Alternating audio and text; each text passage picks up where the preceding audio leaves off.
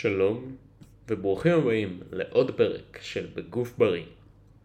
בפרק זה אני אדבר על איך לאתחל דיאטה, איך ללחוץ על כפתור החירום שאומר ריסטארט, mm, תגובת חירום שמטרתה להוריד תשישות גבוהה מדיאטה. בואו נתחיל.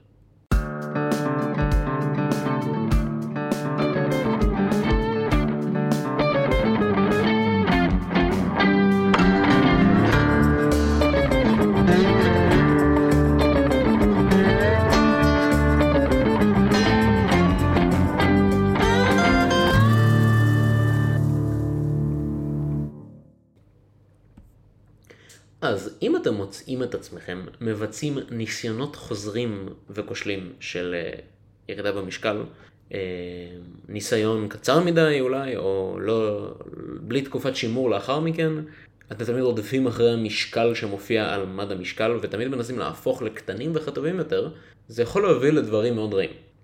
תשישות גבוהה מדיאטה. אתם תהיו אומללים כל הזמן. פסיכולוגית, דיאטה גרועה מאוד. שגורם לכם, זה תגובה שגורמת לכם לפחד מדיאטות ולא לנסות להיכנס אליהן בחיים.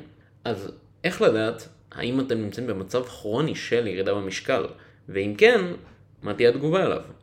צריכים לשאול את עצמכם את כמה שאלות הבאות. תהיו כנים עם עצמכם.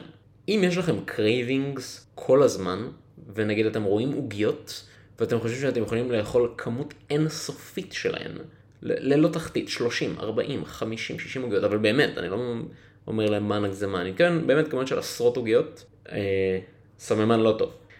דבר שני לשאול את עצמכם, אתם מקבלים תחושת אשמה חזקה על כל אוכל שאתם אוכלים? אתם מרגישים על כל אוכל כאילו אם אתם אוכלים אותו עכשיו אתם משמינים, ואם לא הייתם אוכלים אותו אז הייתם יפים. זו בעיה.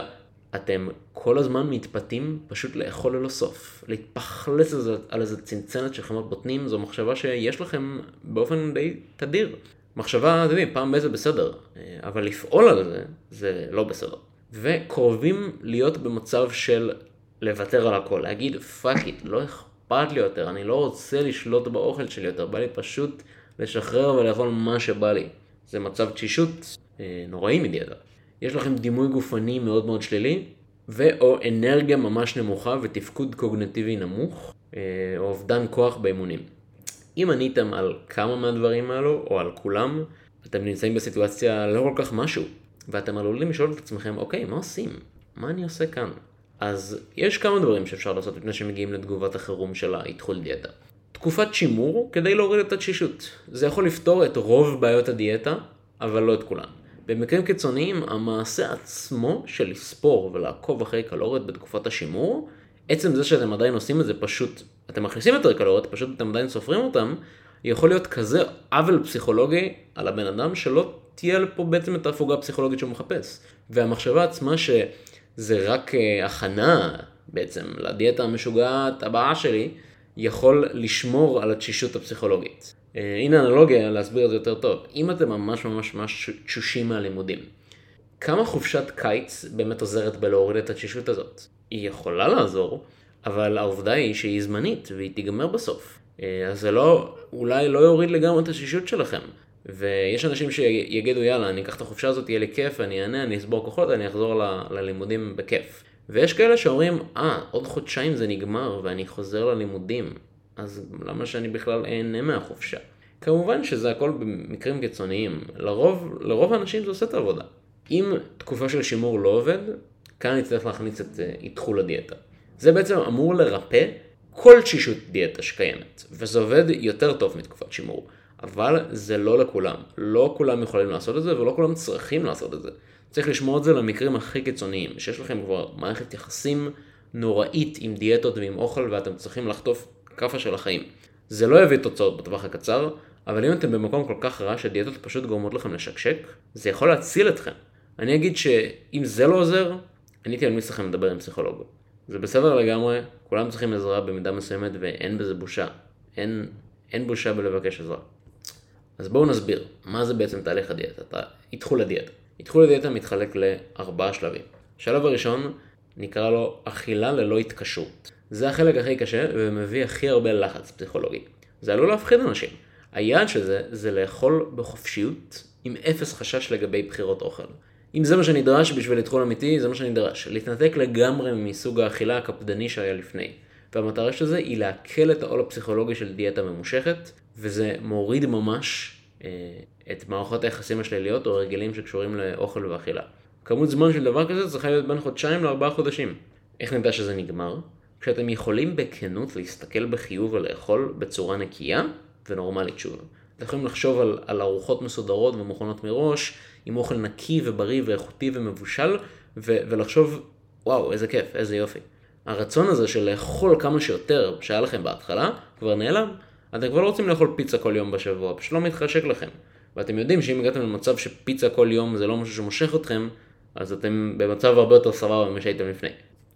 השלב השני, זה נקרא לזה שלב הבחירות הבריאות. בשלב הזה אוכלים שוב, בלי מחשבות על קלוריות או על חלבונים, אבל מרכיבים את רוב האוכל שלכם על בסיס אוכל בריא בעיקר.